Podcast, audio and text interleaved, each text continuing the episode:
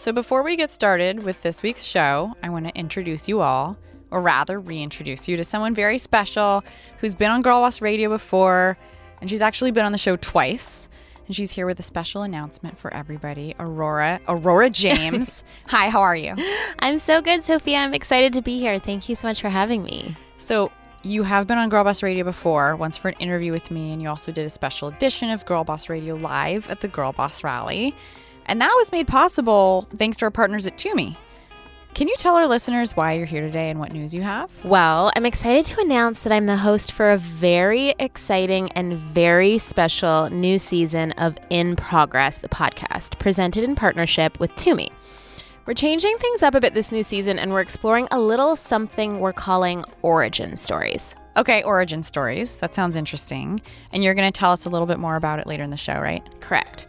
But before we even get there, I hope listeners subscribe so they don't miss the first episode when it drops August 22nd. Everybody, make sure you subscribe to In Progress, the podcast on Apple Podcasts, or follow it on Spotify or wherever you get your podcasts. Go do it now. Do it right now. So I trust that you're going to do that.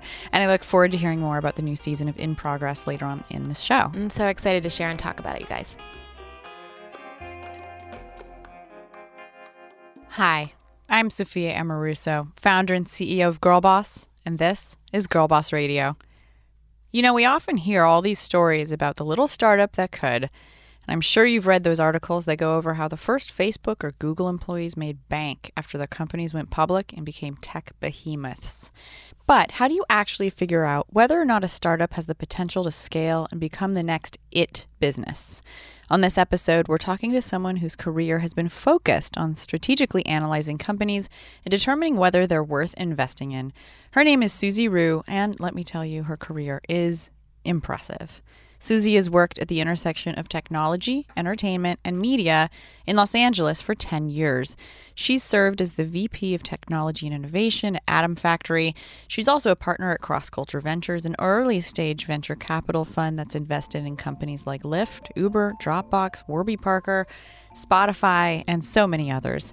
Today, Susie is on the other side of the investor entrepreneur relationship. She's the co founder, president, and chief strategy officer of a new entertainment and technology company called Q&A. She launched it less than a year ago with Troy Carter and Jay Irving, who, as you'll hear later, are some pretty notable music industry veterans. And also, I want to say that Susie's a friend of mine and actually someone who personally invested in Girl Boss back when we were still very much new to the scene.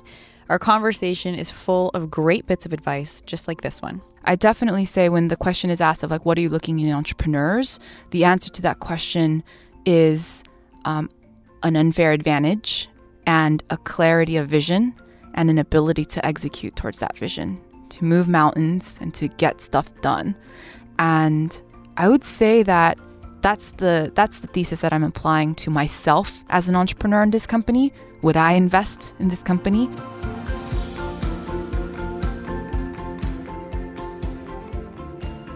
Welcome to Girl Boss Radio, the show for and about ambitious women exploring the wins, losses, and insights learned on the winding road to success. On today's show, Susie and I talk about why working in a startup can have long term benefits, especially when you buy company shares early on. We talk about the three things she always looks for in entrepreneurs before she invests, and she also lets us in on how she stays grounded with the help of her family and a few marathons. Here's our conversation.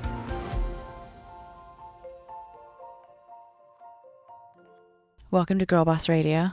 Thank you. It's so nice to have more time with you because we've actually been trying to get some some time on the calendar together to go for a hike or something here in LA. But in full disclosure, Susie's one of our investors, a friend of mine, someone I've known for a really long time, someone I admire, who's one of the most helpful people uh, I've ever met in terms of helping entrepreneurs. And I want to get into how you have helped entrepreneurs along uh, your career path and also how you're building a company now to help entrepreneurs. So um, you've had a you that's been like very much a throughput in what you're doing and today you're an entrepreneur so I am. Thank you, Sophia. That's so nice of you to say. And I've just been really um, blessed to be a part of the Girl Boss journey. Um, even before I was an angel investor in Girl Boss, when you launched Girl Boss Radio and launched the book, I remember those days Yeah. and um, just really proud of you. I think that was about four years ago now. and wow Thanks. And that's when I came in to the incubator, Mhm. Ignite. Uh, it, yes, incubator is called Smash Labs. Okay, the incubator. That's where I met you for the first time was Smash Labs. that's right. And I came in and talked to your luminary portfolio companies. That's right. God knows what, but you interviewed me, and That's right. And I think we were so grateful for you actually coming in and speaking to our entrepreneurs at that time because I know you were going through so much at that time as well. Um, and for you to take the time out to come speak to other entrepreneurs about the journey, the struggle, the ups and downs, and everything in between. Um, I think you really made an impact on me that day, as well as all of our entrepreneurs. wow, thank you. Yeah. And I think we were talking about Girl Boss Radio as you were leaving and um, about how you were seeing that the book, the, the results from the book and the response from the book was really turning into a movement. And you Yeah. had just started, Yeah, literally the just podcast launched is the about four years old. We started in 2015. hmm Pioneers. Yep. um, so I want to start at the beginning of your career, um, which is so impressive. But you know, you your first job on your resume is as as an investment banking analyst. That's right. But I want to know: Did you have jobs before that? Did you have goofy jobs in high school? Did you have lemonade stands? What was your first job ish? Yeah. So I am a, a child of immigrants. And so I was born in South South Korea and I got here in 1992. I was five years old and I like to say I was drop shipped into the middle of kindergarten. Um, and my parents had to figure out what they were going to do. They were here for graduate education, but um, lo and behold, they became apprenticed to entrepreneurs and then entrepreneurs themselves. So my first job in my teens, um, in elementary school, junior high school, and high school, was definitely translation services uh, from Korean to English for documents that my dad was working on.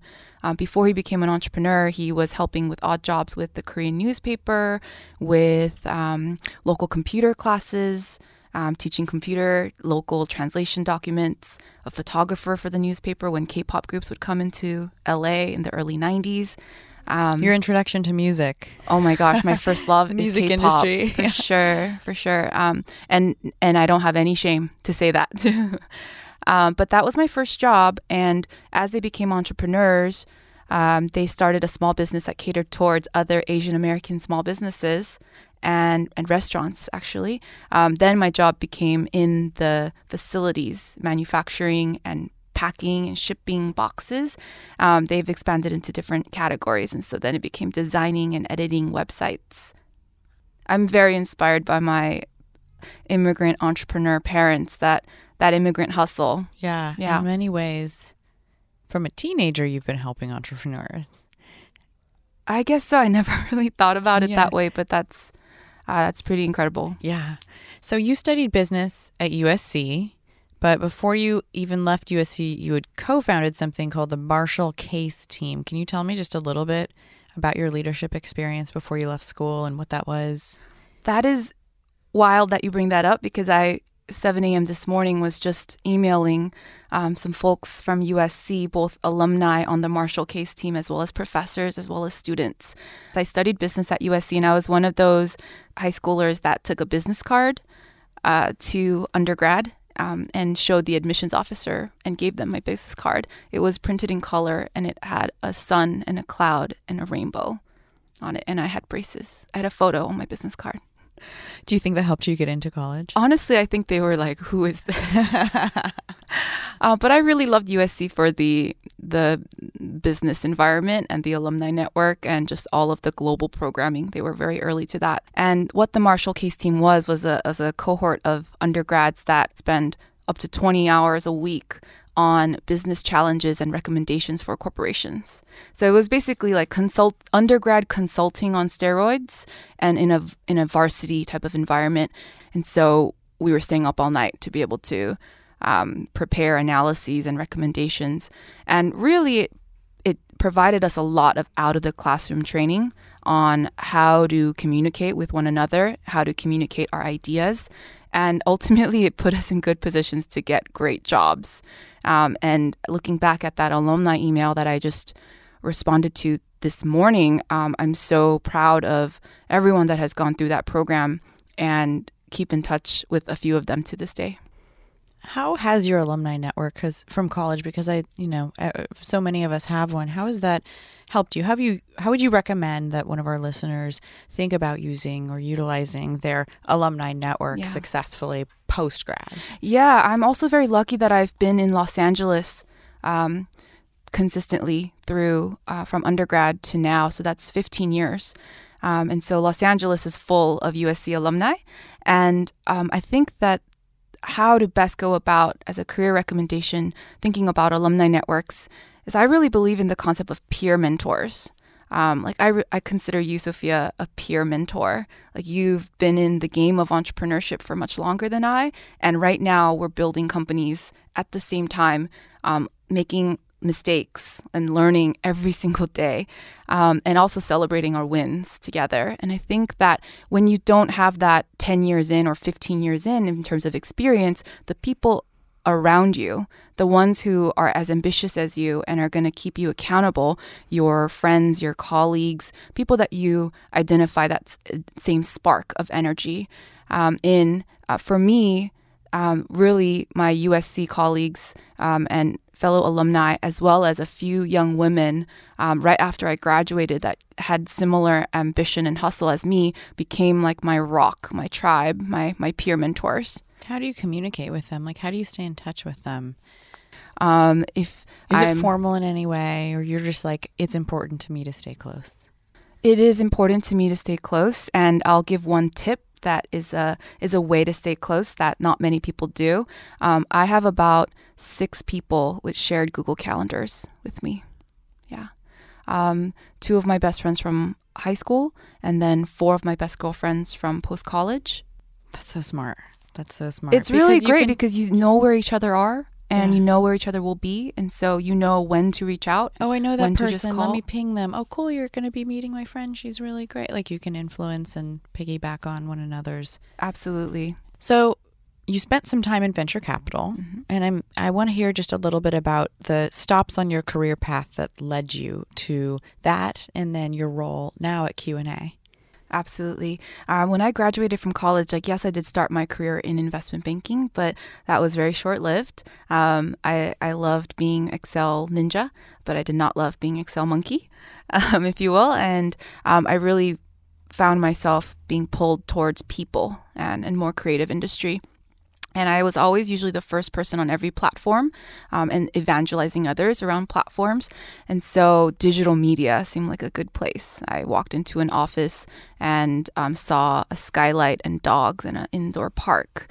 Um, this was at OMD in Century, in uh, in Playa Vista, and I fell in love and I t- accepted a seventy percent pay cut um, one year out of undergrad and worked there for five years. So that pay cut, I, I think it was $32,000 annual salary. I moved back in home with my parents, um, found a found a team, found a, a colleague to commute with and to work who lived close, and um, hustled my way over five years in um, in finding my passion and what I found as my passion there. Our clients were big brands like Warner Brothers Pictures, um, Levi's, PepsiCo, CBS, Walgreens, and my job over the over five years became um, hunting out emerging platforms, communities, founders, and um, future uh, media opportunities for partnerships and business development on behalf of our agency overall, as well as um, as well as our brands. And what I found on the other side is I loved interfacing with entrepreneurs, hearing their vision, and being able to make something incredible happen for them. And now I say, now I joke that that's uh, non dilutive revenue and capital in the bank, free money, um, and the money coming from the brand, usually in the six figures range, even as a test and a pilot. But I love being able to make that happen. And um, early days, we were interfacing with um, this, this team was interfacing with YouTube and Instagram and Snap and Flipboard, Oculus Rift, Warby Parker. Um, and I absolutely loved being able to see um, projects go from Kickstarters to fully funded and fully fully scaled out companies um, and participating in that process. Uh, this is actually where I first heard about Nasty Gal as well. A seventy percent pay cut. Oh yeah, you want to. I mean, I want to go back to that Yeah. because a lot of our listeners, and you know, the question I hear on the Girl Boss community a lot is like, "Wow, I want to switch industries, but they won't hire me. I'm in social media, but I want to get into."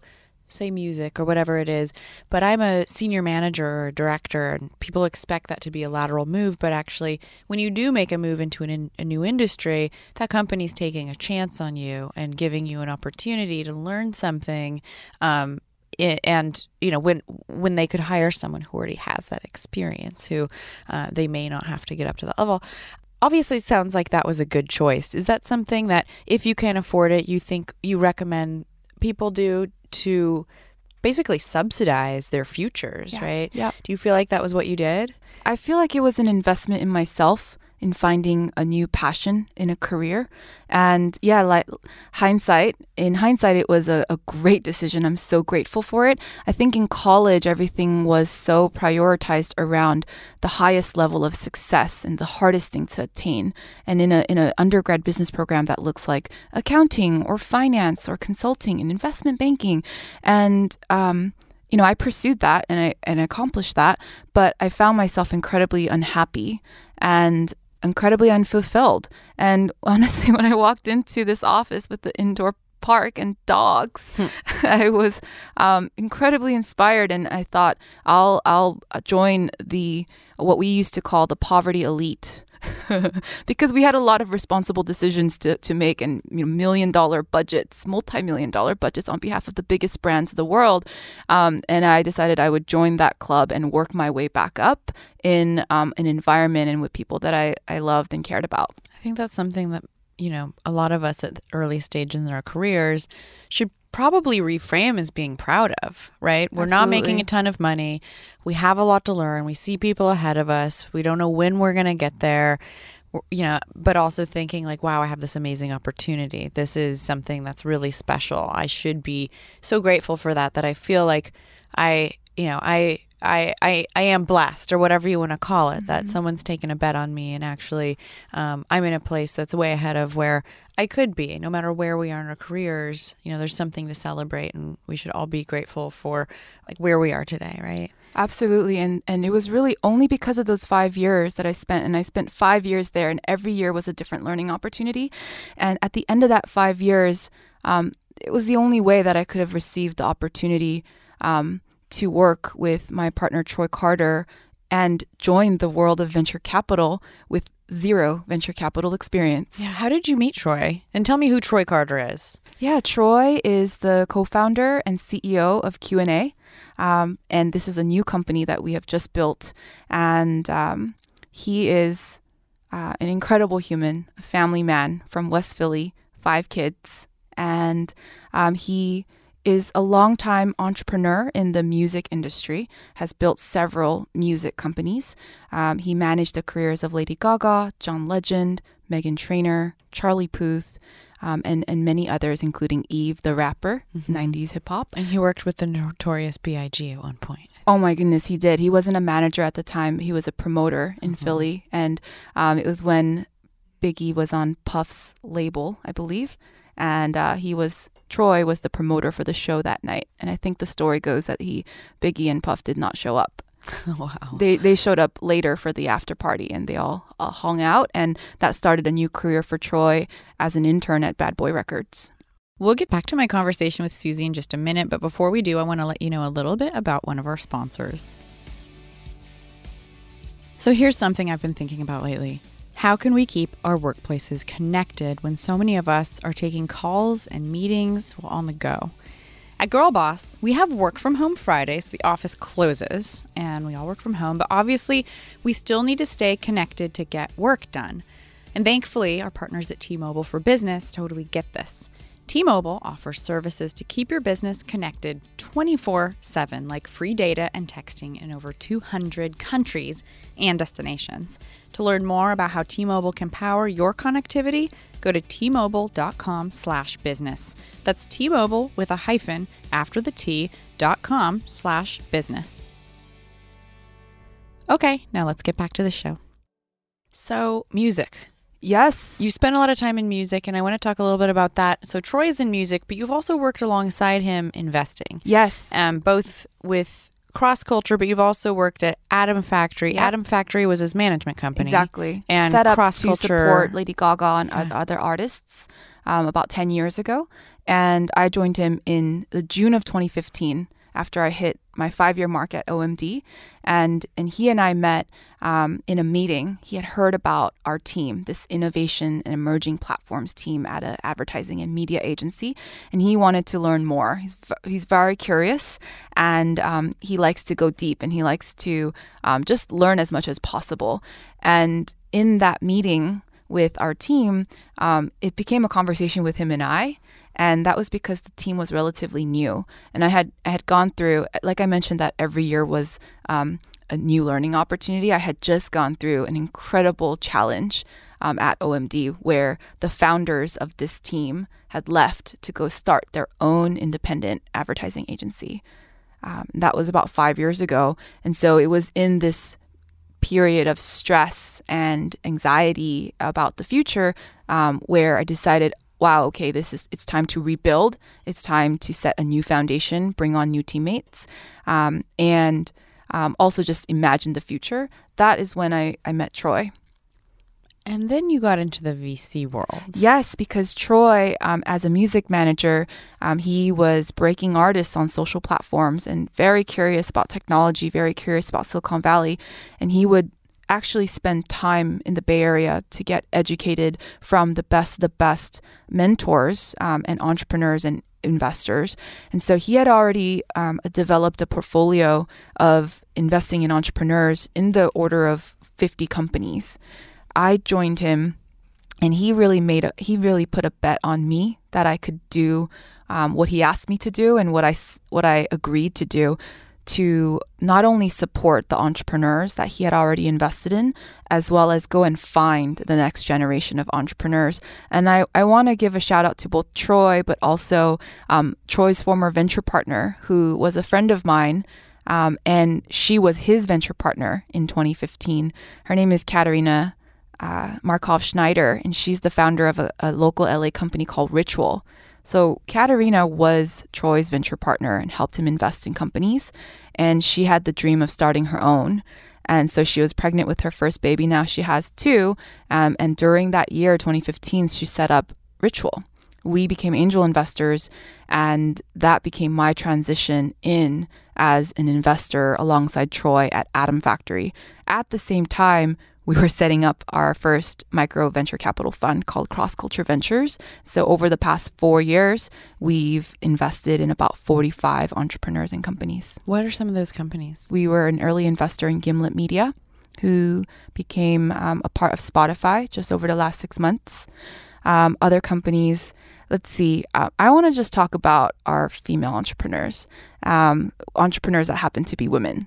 And um, across Atom Factory and Cross Culture Ventures, we have invested in Moj Mahdara from BeautyCon, um, in Sophia Amoruso from Girl Boss, um, in Angela and Evelyn from Yumi, in Sarah Paiji Yoo from Blueland.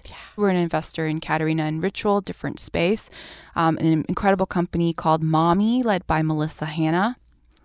Um, another awesome company called um, Nplug by Nancy Liu. And um, Block Party by Tracy Chou. Wow. Um, Breeze by Annabelle Lai. The list goes on. That's amazing. Yeah, we're we're incredibly proud and grateful to have backed um, a lot of inspiring entrepreneurs, And a lot of women of color. a lot of women of color, a lot of immigrant kids, Yeah. uh, a lot of serial entrepreneurs as well, and a lot of first-time entrepreneurs. So tell me about Q and A. Yes. I want to get into Q and A because we've talked a little bit about it. Uh, what is Q and A? What can you tell me about it today? Yes. So about nine months ago, um, holiday time last year, uh, I was having a conversation with Troy, and we were uh, inspired to start a new company. Uh, It's a longer story than that, but um, it became, you know, how can we give our unique gifts to the world uh, across music and across technology? We've invested in so many entrepreneurs, both of music and entertainment technology companies, as well as companies across the board that have scaled from zero to hundreds of thousands of teammates. Um, as an angel investor, Troy and Atom Factory invested in Lyft and Dropbox and Uber and Warby Parker and Spotify, Gusto, theSkimm, Misfit, great companies. And, you know, we um, thought if we can give um, what we gave to our entrepreneurs, to ourselves as entrepreneurs. This is this is my personal line of thinking.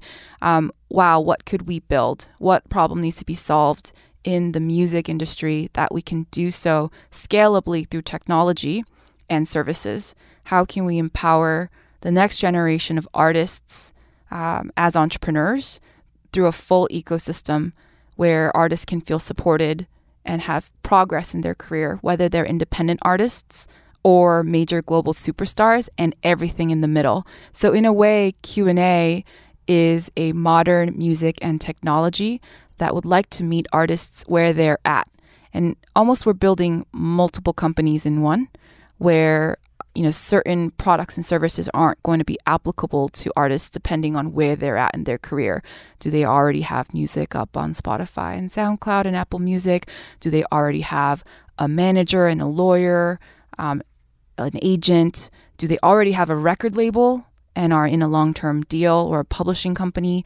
So we're imagining, we're reimagining um, how an entrepreneur as an artist can make it in this new generation that includes streaming platforms globally and you know billions of customers around the world billions of listeners and fans around the world how can we give them um, how can we give artists a better way to both reach as well as interact with those listeners um, and by taking care of themselves first. So, artists as entrepreneurs. Artists as entrepreneurs. So, our company, we're not building a next Spotify or SoundCloud, which is one of the questions I get. Spotify and SoundCloud can build that, as well as Apple Music and Amazon Music and everybody else. Um, we're building a company to support artists. Would you say it's a white label label? Um, it can include that, absolutely. Yeah, yeah. yeah. I just like I thought about that on the way here and I was like, mm, I like the sound of that. I'm going to ask her if it's that. Absolutely. And, you know, from a label to a publishing company to a management company to a tech enabled platform that supports artists that, you know, uh, traditionally, music industry and music companies uh, and management companies really can't support. Um, they don't have the infrastructure to support hundreds or hundreds of thousands of artists. So, how can we build scalable systems and products, technology products that can scale to support artists globally in the millions range? Because the creator economy is, is so real and so there. And, you know, we'll we'll have all of those traditional services that are more boutique and more white glove for artists who are further along. And the whole whole point is to create this ecosystem, this value proposition where you can you can start at the beginning, you can move along in the journey, you can jump back, um, and you can be a part of our our Q and A ecosystem. So you're an entrepreneur now. I am. In some ways, you know, it's you always have been. You've been really entrepreneurial in your career, but this is different. Well, How has the shift been to becoming an entrepreneur? It is Oh my gosh, so humbling. I feel like I've joined the other side and um, I'm so I'm really grateful. It's really hard, um, but I'm having so much fun. I have wonderful co-founders in Troy as well as my co-founder Jay Irving. Um, one part of the Q&A ecosystem uh, in a product and service as a distribution label services company is human resources. Jay is the founder and CEO of that company. We actually merged with human resources as one of our first first moves towards expansion. And so now I have two um, co-founders in Troy and Jay, and building a team and has been absolutely the most rewarding and challenging. Um, you know, in the same way that we meet entrepreneurs and we evaluate as investors and evaluate their clarity of vision and their ability to execute and uh, their intentionality about the world and how they want to show up in that world. The same goes for recruiting a team and bringing on on humans to give their time and their energy and their mind space to a company and a company that you founded. It's something like I've never felt before, and I'm I'm really grateful to now 25 teammates. Wow! In nine months, who have joined us Um, and I'm really proud that 10 of those teammates are women. Yeah. So, what do you look for when you're recruiting? If I wanted to join Q&A, what would I what would you what would I show up and tell you or how would I approach the, you know, interviewing experience to really wow you? Yeah. Um, you know, I haven't really thought about that right now, or I haven't thought about that up until this point. But I definitely say when the question is asked of like, what are you looking in entrepreneurs? The answer to that question is um, an unfair advantage and a clarity of vision and an ability to execute towards that vision, to move mountains and to get stuff done. And I would say that that's the that's the thesis that I'm applying to myself as an entrepreneur in this company. Would I invest in this company? Because um, I have, and in the teammates that we bring on, maybe that's too harsh because a, a, a life of an entrepreneur is lonely and hard. Um, but as a teammate, I'm also looking for um, people that want to build something greater than themselves and have experience that we could add both as professional experience as well as culture additions, not culture fits, that um, can add to the perspectives and diversity of um, our company. That's really brilliant because culture fit implies that somebody fits into a culture that's already pre existing, and sometimes that can be a monoculture, and culture should evolve.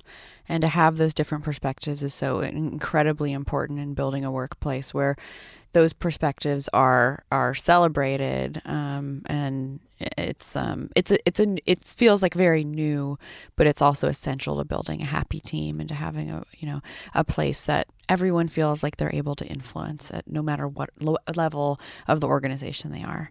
Yeah you know we incorporated the company in december and we were um, three teammates or four teammates at incorporation and and by May, we were 15 teammates. And by now, at the end of July, we're almost 25 teammates. By the end of the year, we're probably 30 teammates. How do you convince people to join your company when you're like, hey, we have this idea, it's not totally launched yet? I mean, obviously, Troy's like, uh, you know, you guys have. Uh, invested in some some big hits mm-hmm. like you have spent a lot of time in entrepreneurship and you know can can uh, identify winners and are winners but pre product, you know, I've found that, um, especially in the technology world for us, before we had this social platform, I was like, listen, we're building this thing. Take a chance on me, engineer who has like a huge job at Tinder. Mm-hmm. Please join me and leave your like m- much more security, you know, with the, the position that you're in today and take a flyer on Girl Boss. It's a little bit easier, I think, today now that we have a product that people can look at and be like, wow, this digital community is amazing. I totally get it. I'm on board. But pre product, it can be hard to recruit. How do you sell that vision or how do you find those people? How do you get them to leave those secure jobs? Um, because that's, you know, that's, that's kind of essential. It's, it's been the toughest and most rewarding thing. And yes, we are pre-product, but at the same time, we're we're a pre-technology product, but a technology and music and technology company. And so I think when um, young young people um, are working in the music industry, they're uh, very mission driven. They're mission driven towards artists and what enables artists. And the reality is that we're building a company with a very strong mission and vision to enable more opportunities for artists and through so do so through technology. Not a lot of entrepreneurs um, take that big of a bold vision and risk. Music industry is incredibly complex and antiquated. And antiquated. And I've heard it's just a nightmare to work in. So I think I it mean, can be I, I think it can be incredibly rewarding, especially if you're creative and have a lot of energy towards service towards artists and their creative visions.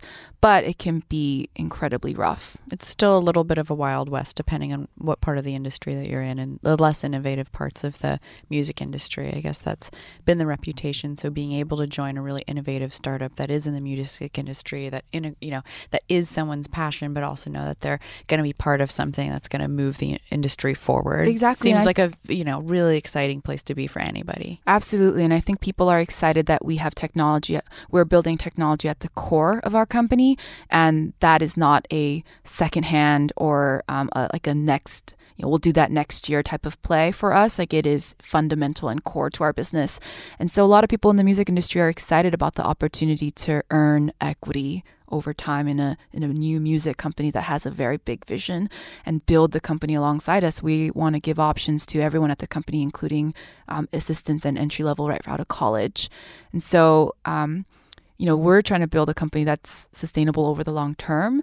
And so, I think people that have even people with 10 years or 15 years or 20 years of experience former entrepreneurs um, former talent agents former managers are um, taking the plunge with us and we're incredibly grateful but i think that they, what they love and we love back is the multidisciplinary nature of the team Before we continue with our conversation, we have some exciting news for you that I don't want you to miss out on.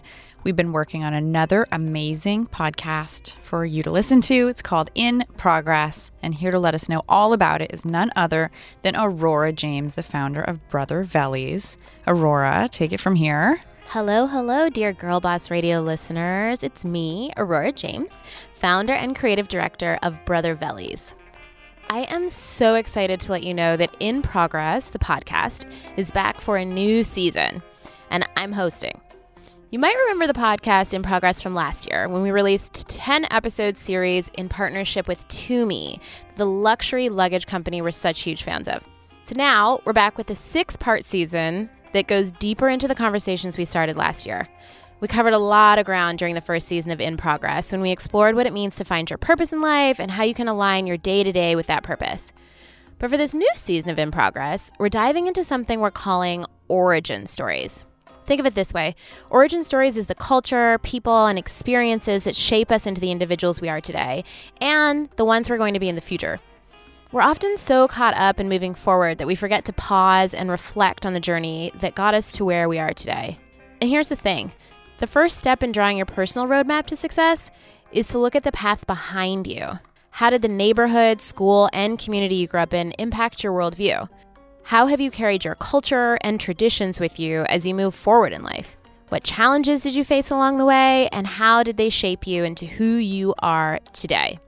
We're exploring all of this and more in the new season of In Progress, presented in partnership with Tumi. The first episode drops on August 22nd, so don't miss out. Subscribe now wherever you get your podcasts. Thank you so much, Aurora. Now let's get back to the show.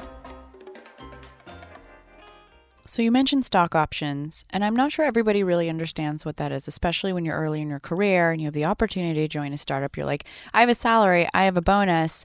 Okay, the benefits. There's the kind of like the short term, um, you know, this is this is you know what what I'm getting from investing my time and energy into this business, um, and especially early in our careers, like we need that money to support ourselves. Like it's um, to you know to think long term can be a little bit more challenging, but having stock options in the company is a really special thing, and I think it can be undervalued, especially for those of us who have never worked in a company like that. So for our listeners who you know, may be interested in joining a younger company that offers stock options, but maybe don't know what that is or how special that is. Can you just explain exactly what it is? Just, uh, just a definition of why that is something that uh, should be valued by someone who is looking to join a company that offers that. Yeah, absolutely.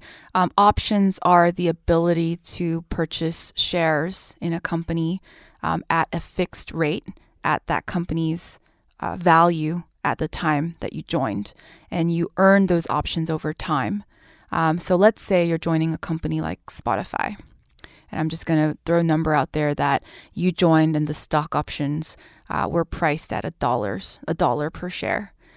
You work there for four years, and the standard vesting schedule of the timing that you have to be at the company for for you to be able to earn that right is four years. Usually at one year you earn 25% and then it, it transitions to monthly after that. So you've done four years of service at the company and um, you accepted, you know, a, a thousand options, let's say. And at the four year mark, you have earned the right to exercise and buy those options at $1 a share. when the company might have grown by a hundred times and now those shares are worth a hundred dollars each share. So employees joining the company four years later are getting equity at hundred dollars a share where you got in early and you get basically the delta between that one dollar and that uh, hundred dollars and get the upside, right? That's exactly right, yeah. and it's it's worth um, in the long run if that if that equity does work out and the company is a rocket ship it, it can be um, a life changing outcome. Yeah, early Facebook employees are set. You That's know exactly right. Yeah, especially the ones that what was it? Some people are like, oh, I, you know, you hear about people who, who sold their. This is like kind of more esoteric, but people who sold their companies to Facebook pre-IPO, and those people, even if they sold the their their startup to Facebook for very little money at that point, the yep. shares that they got in Facebook as part of that sale ended up being worth way more than you know the, the sale of their startup to Facebook. It's just like it's wild um, the amount of wealth that can be generated um, from a company's uh, and and owning stock in a company's enterprise value or the company's stock rather than having your salary and that being like the the most you could ever earn within that company. It's it's game changing because you feel like you definitely feel like you're part of something greater than yourself. You and your team are, have a daily impact on what the company does and how it how it how it survives and how it becomes a big business. And so you think about spending, I spent five years at OMD and I had a discount to the public market shares. And over four years, I actually just sold those shares to be able to buy a house. Uh, wow. Yeah, after almost 10 years at that company, or 10 years later, I sold those shares, but I got a 20% discount to the public market. Um, and I was one of thousands and thousands of teammates. And so I think in general, whether you work at a big corporation that has a benefit plan or stock options that you can buy into at a discount, take those, minimize the cash, minimize the cash as much as you possibly can um, to survive. You know, don't pay 2x on rent where you can where you can pay 1200 bucks a month instead of 2400 mm-hmm. um, don't buy the fancy car if you're 25 and you know for first few years out of college um, you know be frugal and invest in yourself to be able to have um, life-changing outcomes through the time that you spend on yourself at in yourself at a company yeah it's important to pay people, you know, what they're worth, but especially in, you know, that's something that someone can join a much larger startup a much larger company to do if they're optimizing for cash. Um, and a lot of the time, you know, startups kind of say like, "Listen, we don't have a ton of cash. We can't pay top of market, but hey, here's this equity. You get to contribute to something that you control the outcome of and can make a lot of money." Ten years later, 70% pay cut, yeah. and you bought a house. Ten years later, like I who didn't pay for the whole house? Who would have known? okay, well, still, you're a homeowner at thirty-one. Yes, it did contribute to the down payment. It's amazing. Yeah. Um, and by the way, that conversation, I'm having it every single day. The conversation of um, we're a startup and we're building a fast growing company and we have um, a limited amount of cash on the balance sheet. So we're being very thoughtful about every single financial decision. And we're looking for teammates that have the same kind of intentionality as us in building a big business. And so, majority of our teammates are taking significant pay cuts to work at our company. And we're grateful that they're doing so. And every single person has options um, to buy future value in the company, future stock in the company. And, and what we do at our company is it's new um, over the last couple of teammates joining is we actually give them a spreadsheet of what their five year earning income at their current job if they're transparent with us what those numbers are and that's not i think legally i don't think you're supposed to ask but sometimes the teammate just wants to see the numbers. And so we'll present um, like a five year plan of what they could have made on a cash basis at their previous job that they made double at or triple at. And then we'll actually um, share our, our significantly reduced salary, but also the additional value of a potential options at um, input cells that you can change based on exit value of the company and time horizon and discount factors. So Excel wizard, not Excel monkey.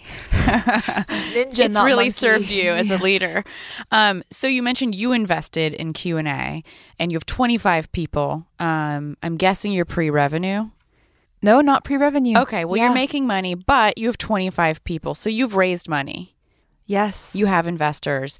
You've been on both sides of that now. Mhm. What would your tips be as an entrepreneur? Mhm. Um, and also, what are venture capitalists looking for? Like, what would your tips be in talking to investors? Because that's just such a such an opaque world sometimes, um, and very few of us have access to people uh, like you. Yeah. So, what would your tips be? Um, my tips would be to build long term relationships. Um, if you meet an investor and you're an entrepreneur, they're also a human. And um, they could be investing in you in the next month, or they could be investing in you four years later. That's pretty much what happened with us, right, Sophia? We met in 2015 and then became an investor in 2017. So, um, you know, not not to be transactional, but every opportunity, every interaction is a, a demonstration of who you are as a person, as as a person beyond a professional. And as an investor, I want to invest in people, people that I can see myself spending time with over over the span of our careers.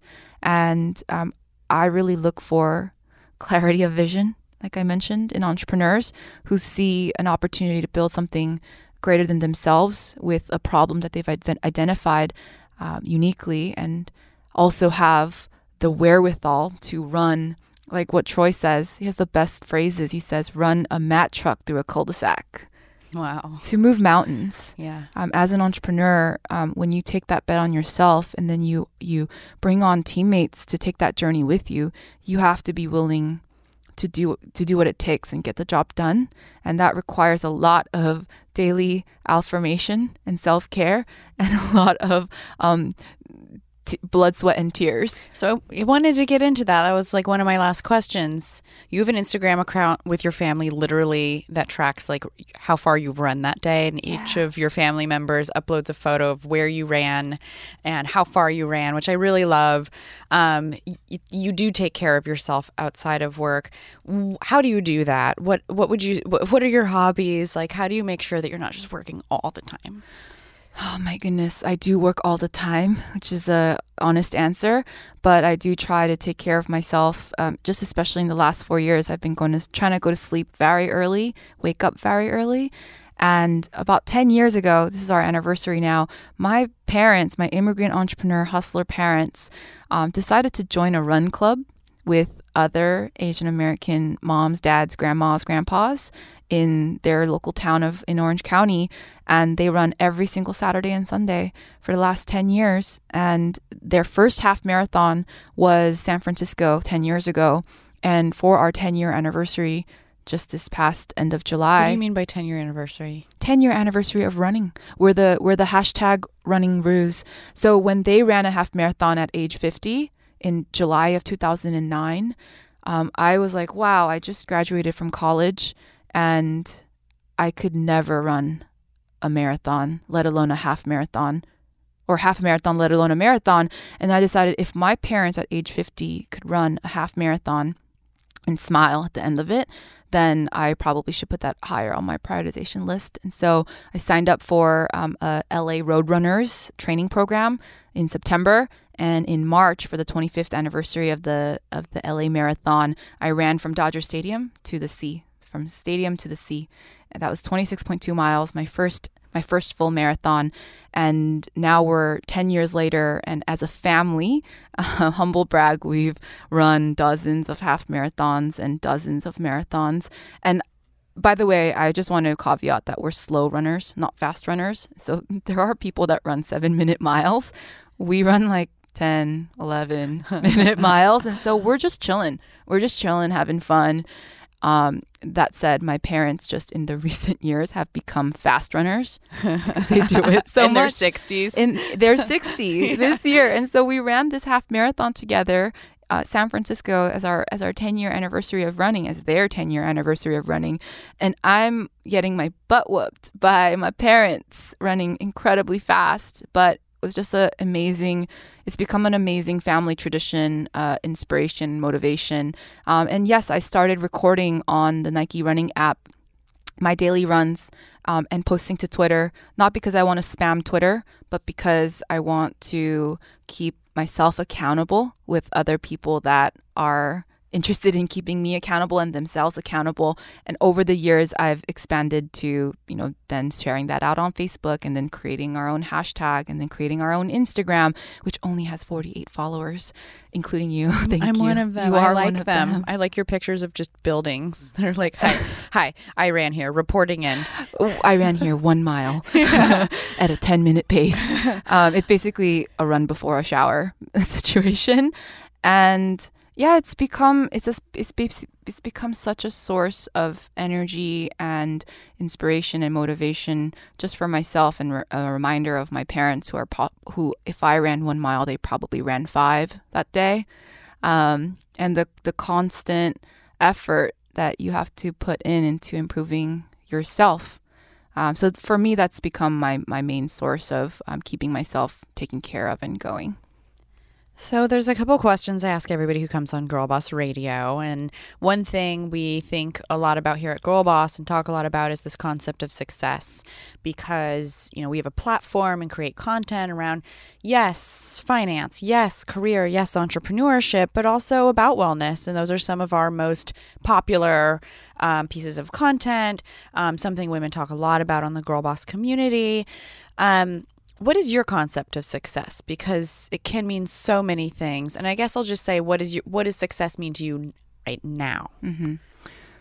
my concept of success and definition has evolved over the years.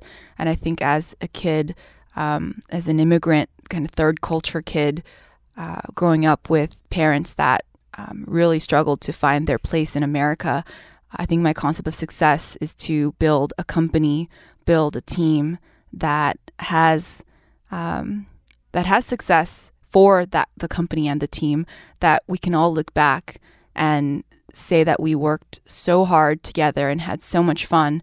Um, and that's my concept of success right now. Give it all back to my family and my friends and my team. So we have this thing called girl boss moments which i'm thinking you might be familiar with if you're not, especially for listeners who might just be listening to Girl Boss Radio for the first time, and I hope there's lots of them, what is your most recent Girl Boss moment? A Girl Boss moment can be I ran a mile, I ran a nine minute mile, or I ran a 12 minute mile, and you know what? That was good enough. Or I made an incredible hire that I really love. So, a moment in your most recent history that you're just really proud of. I think the girl boss moment that I want to share about is in building this new company Q&A um, we are working with incredible teammates as well as incredible artists. So we already have um, a roster of artists that we're working with. And um, I think the girl boss moment is um, being able to share with our artists that are women, um, Evie Irie, Baby Rose, um, other Daisy Gray, other artists that we're working with on our roster that are also women, young women, for me to be able to share with them that I'm a co-founder and the president of our company Q&A alongside my co-founders Troy and Jay who are 25-year music entrepreneurs. That is a true girl boss moment for them because they can see that I'm also sharing in the responsibility of building the company that they've aligned with for their future. That's incredible responsibility and uh, girl boss moment for me. It's a big mission that you guys are taking on. It's really, really, you're so inspiring. thank you. for the record. Um, thank you so much for coming on Girl Boss Radio, Susie. Thank you, Sophia. I'm, I'm really honored to be on.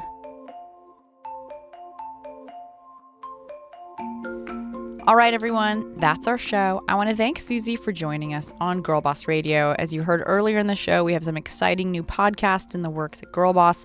So make sure to follow us on Instagram and in our newsletter for updates on all of them.